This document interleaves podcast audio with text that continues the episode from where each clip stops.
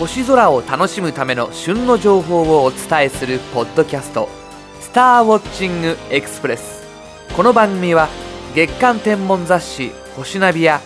天文シミュレーションソフトウェア「ステラナビゲータ」でおなじみの株式会社アストロアーツがお送りします。先日家電量販店をブラブラとしていて思わずラジオを衝動買いしてしまいました。買ったのはワールドバンドラジオ。つまり短波放送も聞けるマニアックなものなのですが実際聞き始めてみると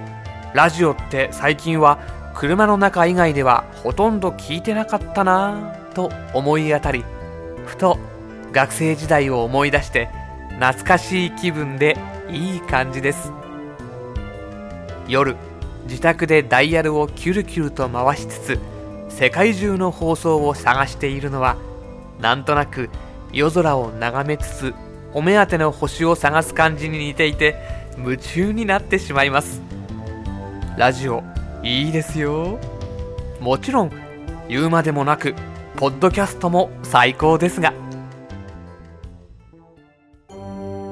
夏休みも終わりに近づいた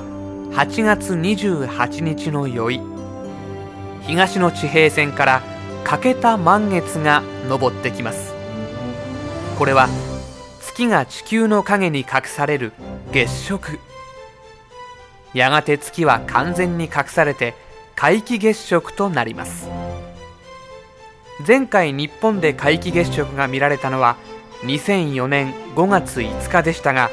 全国で見られるのは2001年1月10日以来。実に6年半ぶりのことです。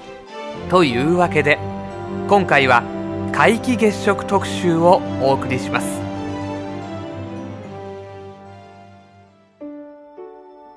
月食とは太陽に照らされた地球の影に月が入る現象です。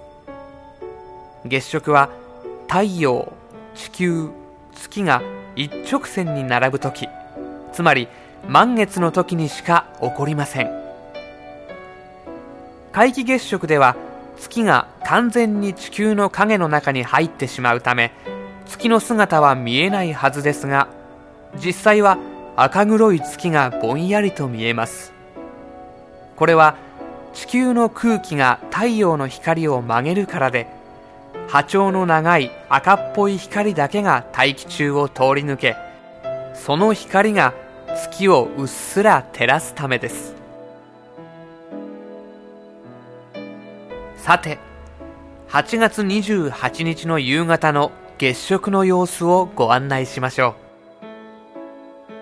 う。月が出てくる時にはすでに月食が始まっていて月面の左側が3割ほど地球の影に入り込み暗く欠けた月が昇ってきます。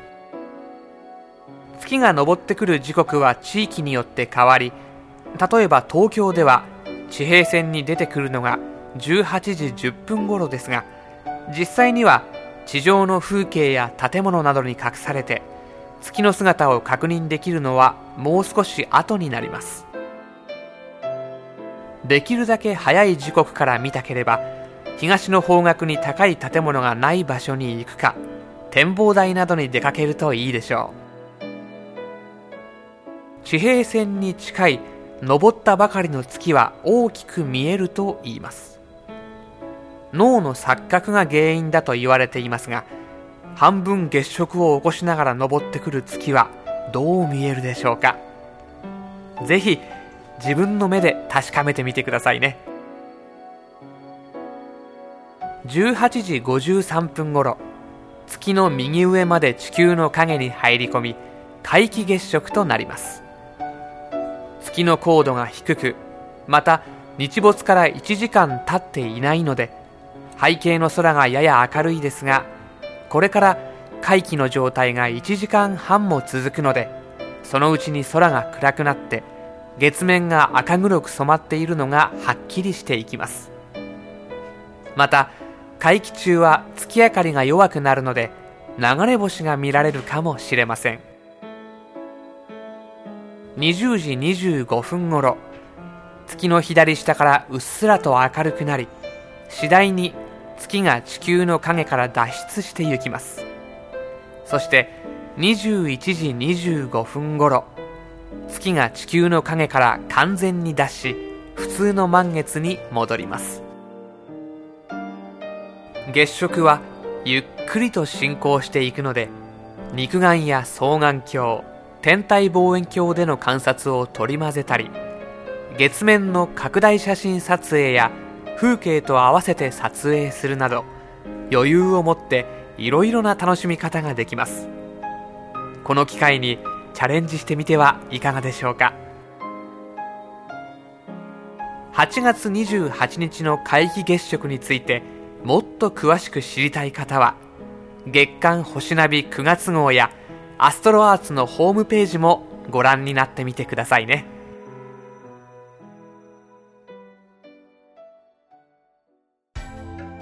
今週のインフォメーション。爆笑星のお兄さんプラネタリウムショーは全国のプラネタリウムで絶大なる支持を集める人気プラネタリウム解説者星のお兄さんによる爆笑プラネタリウム解説をご家庭のテレビで視聴するのに最適な演出で映像化した DVD です。春夏秋冬季節折々の代表的な星座や星空の見どころについて美しい星空の映像に加え怒涛のごとく繰り出されるボケとツッコミを効果的に演出。DVD を視聴することできっと星空がより身近なものに見えてくることでしょう。爆笑星のお兄さんプラネタリウムショーは一味違ったプラネタリウムを見てみたい方はもちろんこれまでプラネタリウムや星空に馴染めなかった方もその楽しさを知ることができる DVD です。